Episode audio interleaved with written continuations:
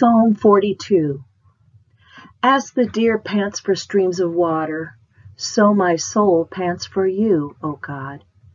My soul thirsts for God, for the living God.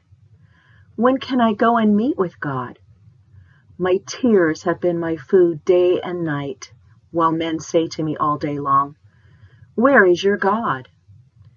These things I remember as I pour out my soul how he used to go with the multitude, leading the procession to the house of God with shouts of joy and thanksgiving among the festive throng. Why are you downcast, O my soul? Why so disturbed within me? Put your hope in God, for I will yet praise him, my Savior and my God. My soul is downcast within me. Therefore I will remember you from the land of the Jordan, the heights of Hermon, from Mount Mizar. Deep calls to deep in the roar of waterfalls. All your waves and breakers have swept over me. By day the Lord directs his love. At night his song is with me, a prayer to the God of my life. I say to God, my rock, why have you forgotten me? Why must I go about mourning, oppressed by the enemy? My bones suffer mortal agony as my foes taunt me, saying to me all day long, Where is your God?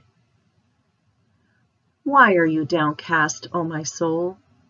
Why so disturbed within me?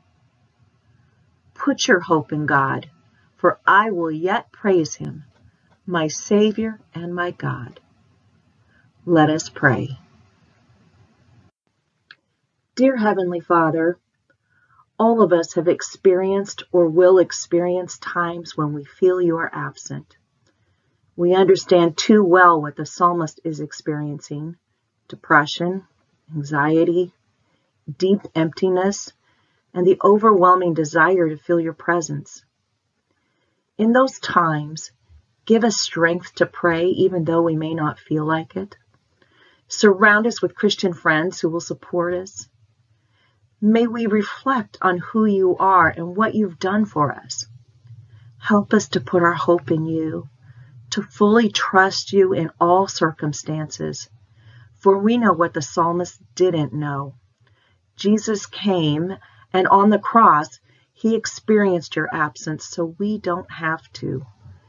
We may not always have a sense you are there, but because of Jesus' sacrifice, we know you will never leave us.